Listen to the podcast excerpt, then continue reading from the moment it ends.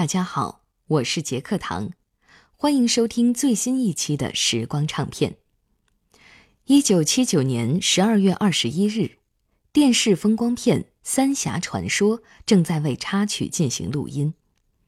导演马庆华此时非常焦躁，因为由李谷一演唱的那首叫做《思乡曲》的插曲并不理想。这首歌曲高和寡，除了专业演员之外。群众几乎没法演唱，很难流行。而作曲家张丕基已经是午夜起稿，几乎没招了。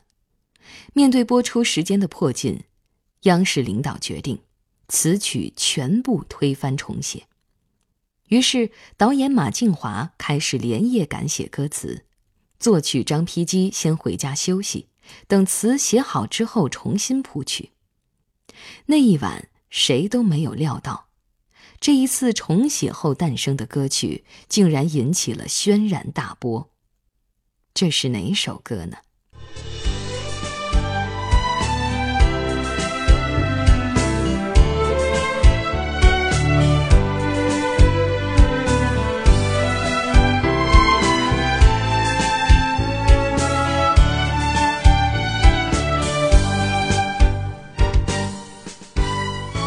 这首歌最初展现的是谁的心路历程？他又是怎么从一夜爆红，转眼变成舆论的众矢之的的？面对压力，李谷一怎样为自己辩护？这首歌又是如何在春晚上被证明的？杰克堂为您带来《时光唱片之相恋》。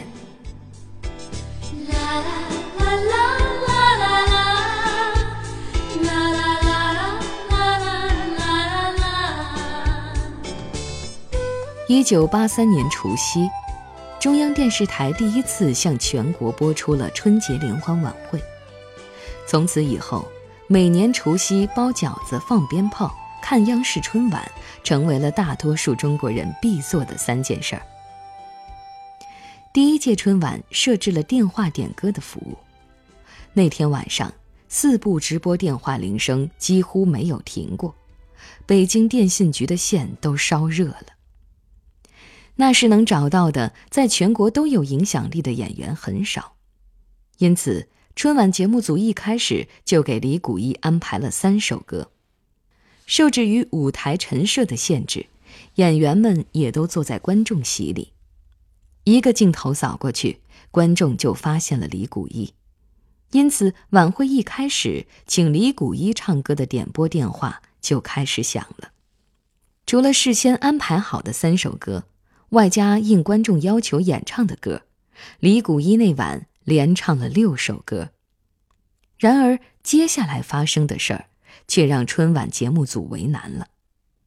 原来，越来越多的电话打进来，要求李谷一再演唱一首《相恋》，但在当时，这首歌却是首禁歌。那时的李谷一正因为相恋。遭受着一场全国性的铺天盖地的批评，有人说那首歌是靡靡之音，说李谷一是黄色歌女，一首普通的歌曲竟然给李谷一带来了这么大的困境，使他在精神上受到了极大的压力。那段时间，他经常噩梦缠身，难以入眠。在这种压力下，李谷一一熬就是三年。你的歌声，你的身影，永远印在我的心中。昨天虽已消失，分别难相逢，怎能忘记你的一片深情？作为《三峡传说》的插曲，《相恋》这首歌是怎么从一炮而红，又急转直下，成为众矢之的的呢？怎能忘记你的一片深情？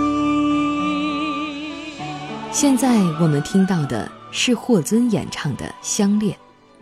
这首歌直到今天还保持着旺盛的生命力，被无数歌手翻唱过。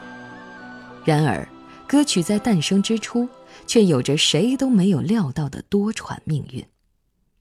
让我们把时间拉回到一九七九年十二月二十二日，当央视领导做出重新为《三峡传说》创作插曲的几个小时后。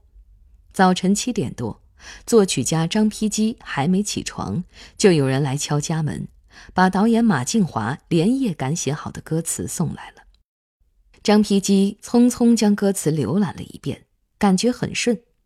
这一稿把歌名由《思乡曲》改成了《相恋》。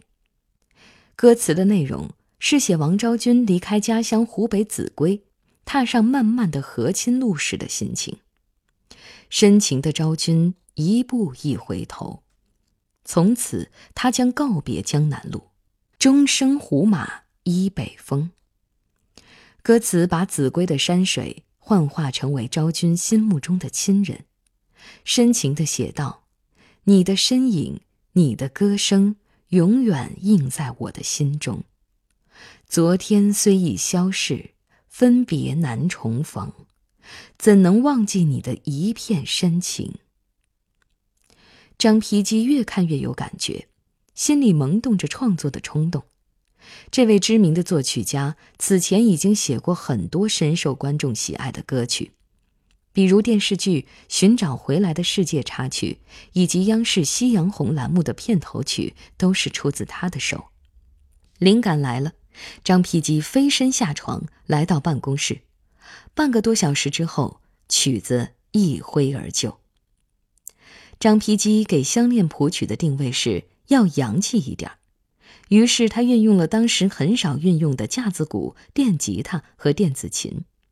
这下可难坏了工作人员，因为这些乐器在十年动荡期间都是禁用的，是所谓的资产阶级的乐器。工作人员最后是从海政歌舞团的仓库里找来了架子鼓。还辗转找到了当时唯一能演奏电吉他的陈志。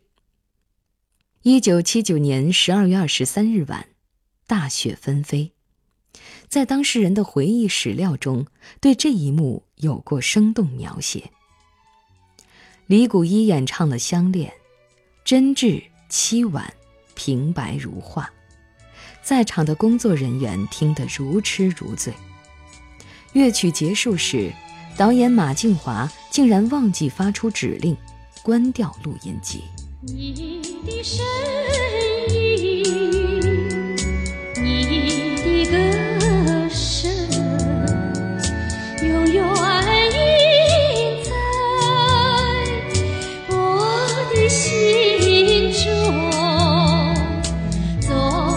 天虽消失，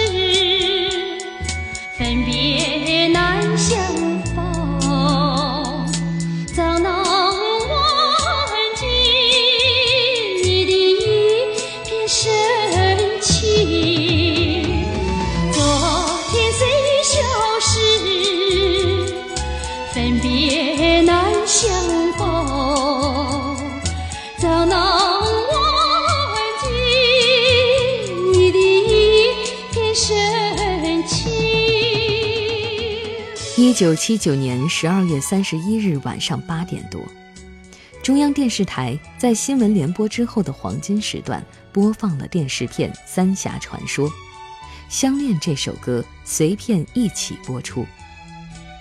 上海的反应最敏感，第二天，也就是一九八零年的一月一日，《文汇报》发出消息说，昨天中央电视台风光片播放的歌曲十分优美。得到大家的喜爱。一个月后，《相恋》入选北京人民广播电台每周一歌。当时的惯例是每天中午十二点到十二点半，傍晚六点到六点半播放一首歌曲，边播边教，整整一周。在那个电视尚不普及的年代，每周一歌影响特别大，《相恋》因此一下子就流行开来。张丕基还记得，当时很多人排队买东西时都哼唱这首歌。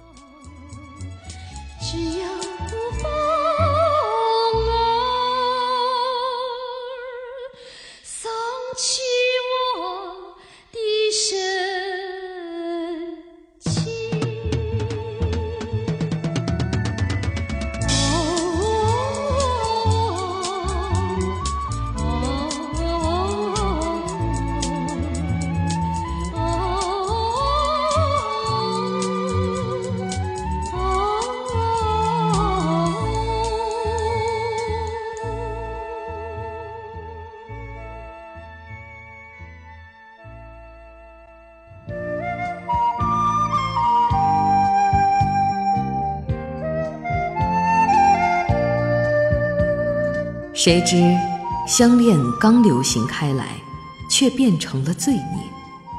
为什么社会上又开始批判起这首歌了呢？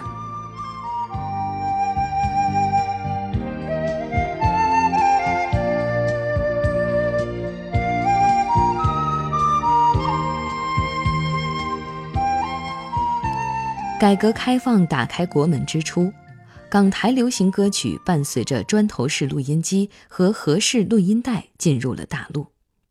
以邓丽君为代表的歌手受到了激烈的指责与攻击。一九八零年初的一天上午，在中国社会科学院的礼堂里，一位主管意识形态的高级官员最先点了相恋的名，说大陆现在有个李丽君。一九八零年二月十日，《北京音乐报》在第二版刊发了一篇叫做《毫无价值的模仿》的文章。文章说：“我觉得一首情歌，不论在艺术创作风格上或演唱风格上，都是对外来流行音乐的模仿。从艺术上来说，是毫无价值的仿造品。”文中所说的一首情歌，指的就是《相恋》。二月二十五日。《北京音乐报》又在头版刊登文章，批评说：“相恋拟人的怀恋故乡，但抒发的却不是健康的热爱祖国山河的怀恋之情，而是低沉缠绵的靡靡之音。”从此，报刊上开始大量发表对相恋的批评文章，在一年多的时间里，始终热度不减。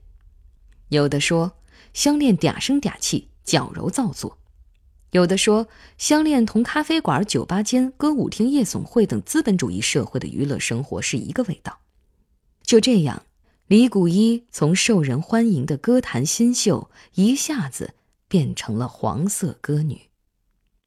李谷一也曾为自己辩护过，针对他使用气声和轻声是在模仿港台歌星的唱法这一指责，他在北京音乐报上发表文章说：“轻声。”和气声的运用是表现歌曲内容和情绪的技术手段之一。这种手段在西洋唱法和我国戏曲民歌演唱中都是存在的。但是，一些人显然听不进李谷一的辩护。不久后，北京西苑宾馆召开的第四届全国音乐创作会议上，对《相恋》又展开了新一轮的围攻。他们将对这首歌的争论上升到了文艺战线中的凡世派和改革派的争论。你的身影，你的歌声，永远印在我的心中。在一片批判声中，也有一大批支撑着相恋的创作人员，他们就是热心的观众和听众。那么，这些人又是怎么表达自己对相恋的喜爱的呢？昨天虽已消失，分别难相逢。怎能忘记你的一片深情？相恋的作曲张丕基至今还保留着一封群众来信，那是上海市公安局的张国权在一九八一年一月四日写给中央人民广播电台的信。里面说，对于相恋的争论。我觉得这是关于我们文艺园地中能否允许百花齐放的是非之争。无产阶级的宽大胸怀，竟容不下一首小小的歌曲，岂非笑话？一九八零年夏天，就在《相恋》遭到猛烈攻击的时候，李谷一来到天津演出。那天节目单上没有《相恋》，到谢幕时，观众们却大声喊着。相恋，相恋，在那一时期，热情的听众给李谷一寄来了一千多封支持信。一九八一年除夕，在北京人民大会堂的迎春联欢会上，参加演出的李谷一事先听说邓小平同志会来观看晚会，他就与伴奏乐队商定，小平同志一到，马上起奏《相恋》，他要把这首歌唱给小平同志听，让他评评理。遗憾的是，那天小平同志没有来，但是。当时任国家主席李先念出现时，李谷一毫不犹豫地唱响了《相恋》，博得了全场的热烈掌声。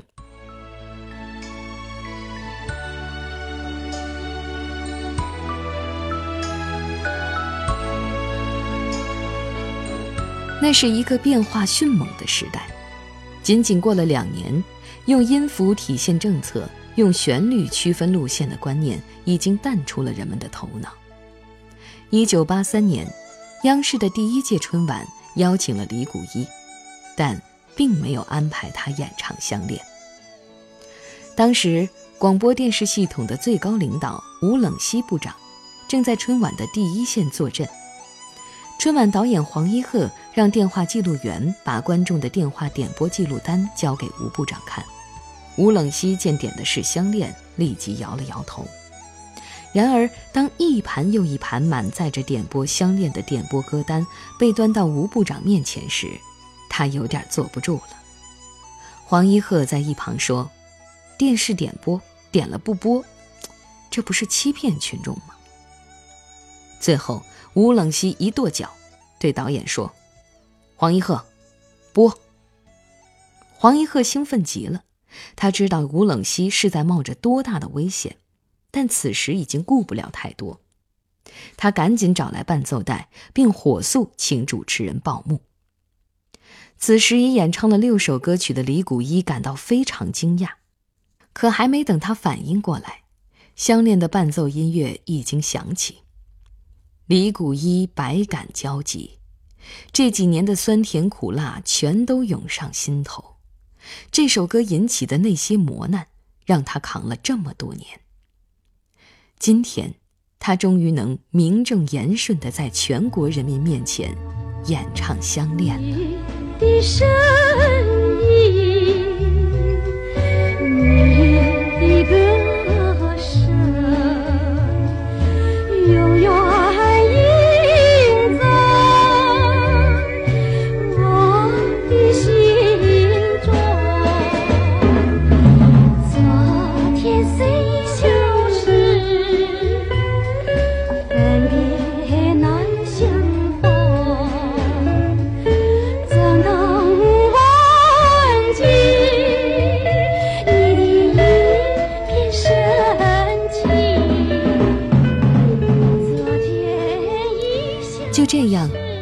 五一的《相恋》终于在春节晚会的舞台得到了证明。那届春晚结束后，黄一鹤收到了大量听众来信。有人在信中说：“这才是人民自己的春节晚会。”而在此之后，《相恋》也被人们誉为中国内地流行歌曲的开山之作。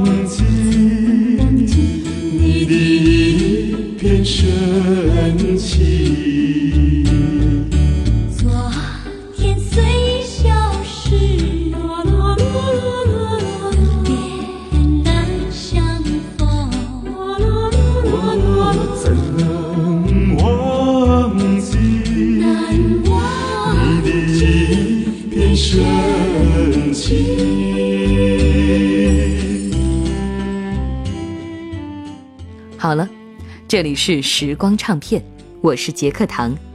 最后，我代表节目编辑程涵，感谢您的收听。